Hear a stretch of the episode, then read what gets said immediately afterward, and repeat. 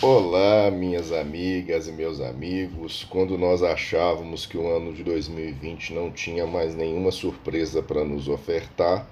vem a lume a Lei 14.112, agora de 24 de dezembro de 2020. Hoje estou gravando esse breve vídeo, dia 29 de dezembro de 2020, que promoveu uma reforma na Lei de Recuperação Judicial e de Falências. E o objetivo desse vídeo é, em alguma medida, apresentar uma proposta que vai, em alguma medida, conversar com a nova lei, com o Código de Processo Civil e com uma recente resolução do CNJ, a resolução 358,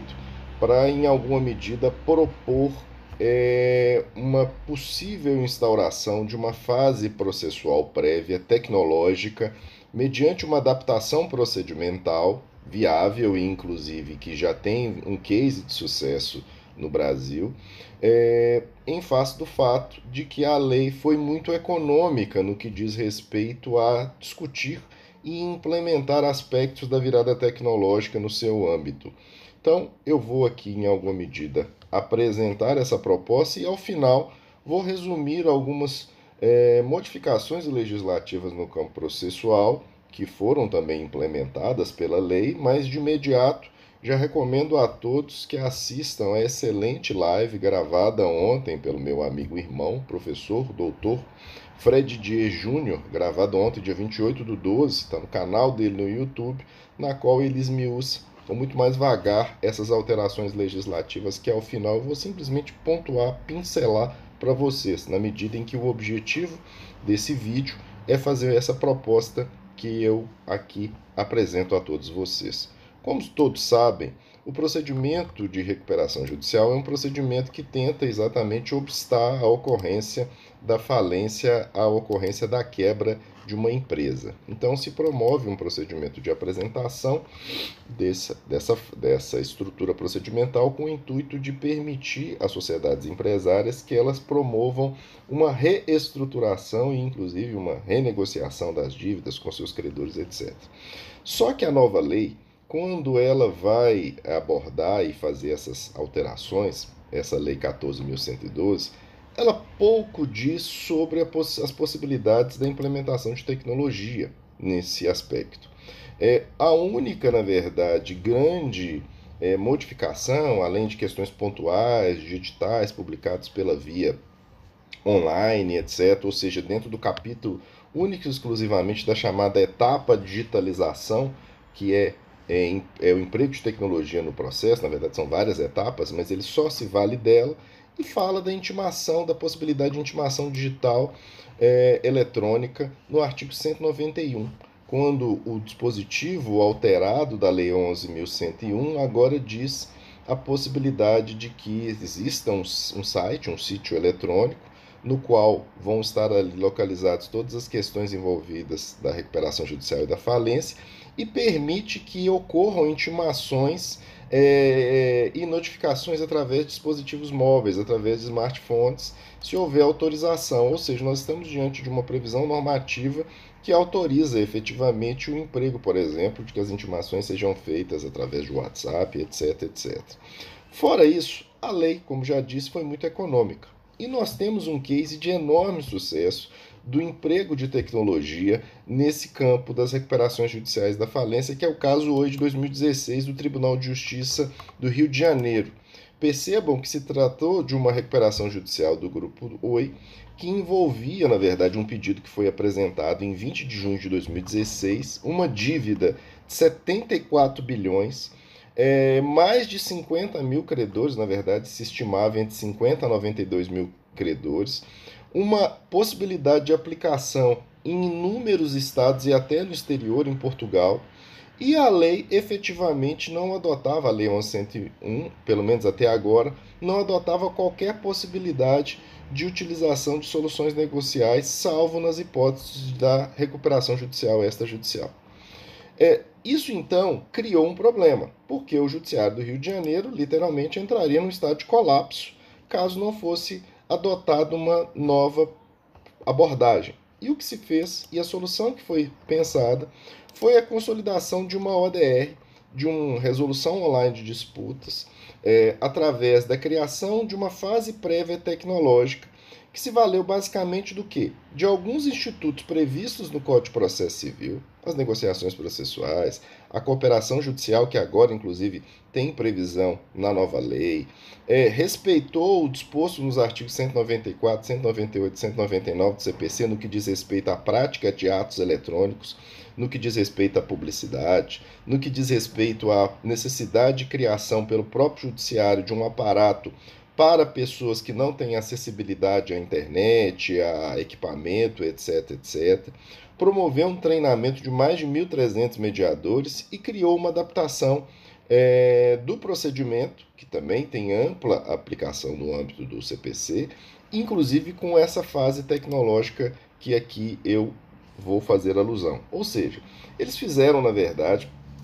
uma entidade de infraestrutura juntamente com a Fundação Getúlio Vargas e criaram essa fase preliminar multiplataforma, na qual eles criaram uma adaptabilidade do procedimento é, mediante a criação dessa plataforma de mediação online que foi que na verdade permitiu na verdade uma série de negociações que fossem feitas é, com inclusive o emprego parcial de inteligência artificial para análise dos documentos, verificação se os documentos, por exemplo, das habilitações de crédito, elas atendiam aos requisitos. E acerca disso, desse, desse caso O, inclusive, eu faço a recomendação de um texto do meu amigo César Cury, nessa obra que eu coordeno, juntamente com o professor Lucon e com o professor Eric Navarro, na qual ele faz uma narrativa extenuante desse caso Oi e de como que a implementação dessa fase prévia, que basicamente funcionava em qual modo? Foi criado é, uma plataforma na qual todas as pessoas iam lá e se, é,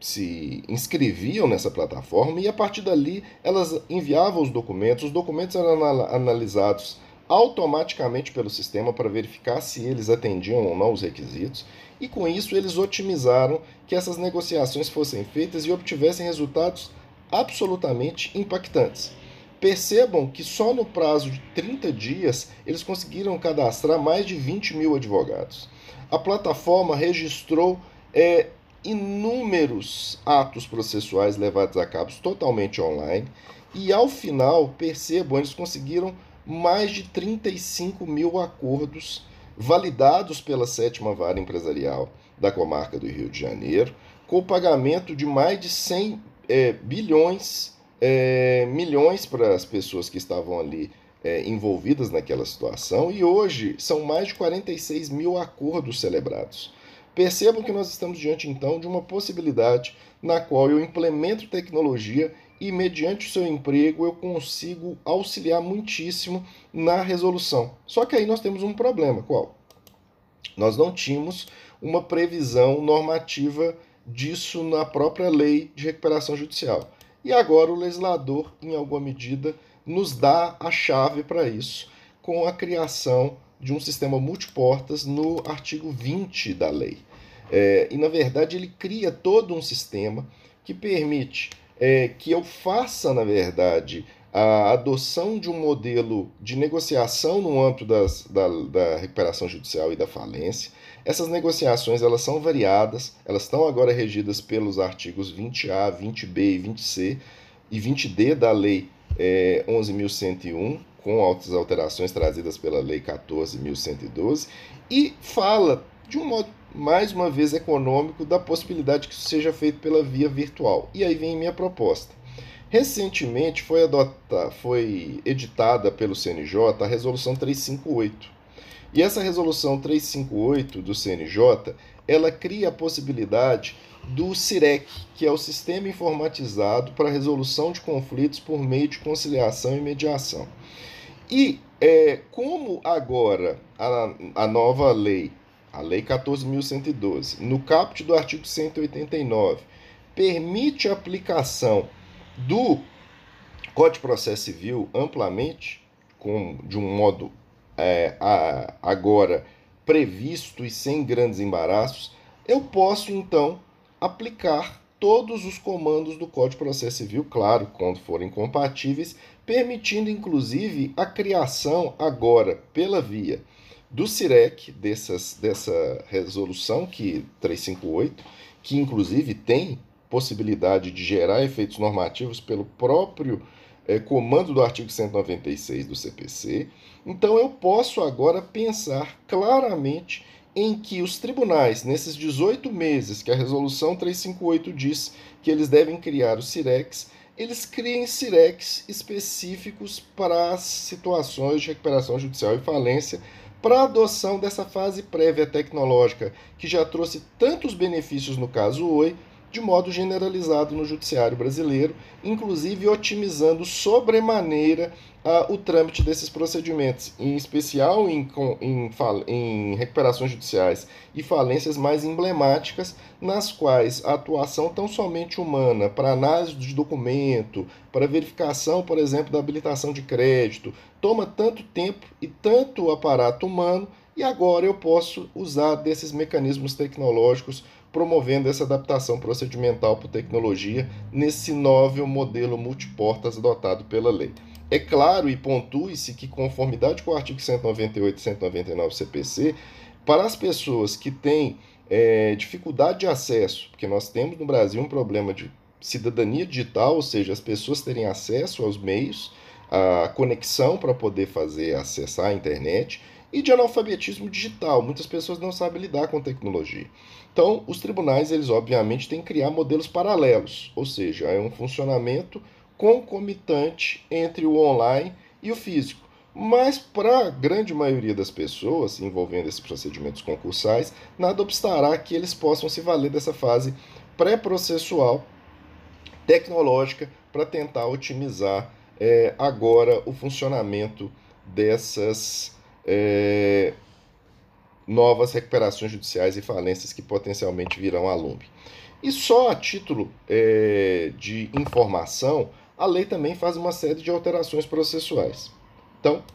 só a título, digo, de notícia, e mais uma vez remeto todos para que vejam a live do meu amigo Fred Dier, inclusive acerca de um dos aspectos que está previsto no artigo 6 a parágrafos 7A e 7B, há uma, um regramento sobre a cooperação jurídica nacional, que inclusive o meu amigo Fred é uma referência, tem uma obra, inclusive importantíssima sobre o tema, que vale todos verificarem. A previsão agora de uma tutela provisória no artigo 6 parágrafo 12, que fala que o juiz poderá antecipar total ou parcialmente os efeitos do deferimento do processamento da recuperação judicial, ou seja, colocando uma, um, um balde de água fria naquela discussão antiga sobre a possibilidade de antecipações de tutela é, de decisões de eficácia constitutiva. A, a possibilidade agora da desconsideração, inclusive há uma vedação para algumas hipóteses, em algumas hipóteses da extensão de falência, e a previsão da desconsideração da personalidade jurídica, inclusive com a aplicação do CPC, do procedimento do CPC. Há uma novidade importante no que diz respeito à contagem dos prazos, criando uma exceção ao artigo 219, parágrafo do CPC, que fala que os prazos devem ser corridos, os prazos trans, é, devem ser contados em dias úteis. No caso das recuperações judiciais das falências, deverão ser contados em dias corridos, por expressa previsão desse novo artigo 189, parágrafo 1. É, há também a Agora, resolvendo o problema, que inclusive tem uma recente decisão da ministra Nancy Andrighi, relatada pela ministra Nancy Andrighi, permitindo o cabimento do agravo, agora a lei expressamente prevê a possibilidade de que as decisões é, proferidas nos processos de recuperação judicial e falência caiba agravo por instrumento ou de instrumento, com as exceções que a própria lei prevê. Ou seja, essa discussão jurisprudencial que já vinha sendo é, desenvolvida agora perde um pouco da sua razão de ser pela expressa previsão normativa. E, finalmente, é, dentro dessa abordagem muito rápida, prevê também a possibilidade de negociações processuais, inclusive de um modo muito específico, falando que a vontade do devedor tem que ser expressa e a vontade dos credores vai ser é, implementada mediante a manifestação da maioria. Mas o que eu queria deixar realmente é, nesse vídeo como notícia mais emblemática é a questão da possibilidade agora, de modo que nós consigamos é, confluir uma série de dispositivos e institutos do CPC 2015, com a aplicação do artigo 189 da lei e com a resolução do CNJ 358, é extremamente é, salutar que se criem CIREX específicos para lidar com essas recuperações judiciais, promovendo mediação e conciliação online e talvez criando inclusive um, plataformas idênticas às que foram implementadas no caso Oi, para que nós possamos talvez permitir muito mais eficiência às recuperações judiciais e às falências mediante essa adaptação procedimental pela via tecnológica. E mais uma vez, recomendo a todos que, para conhecer mais, é, de modo mais minucioso o caso, leia o texto do meu amigo César Cury na obra Inteligência Artificial e Direito Processual da editora Juspódio. Fica aqui meu abraço a todos e a todas e votos de que o nosso 2021 seja repleto de só notícias boas é, e que nós tenhamos um ano muito melhor do que o, o ano de 2020. Um grande abraço.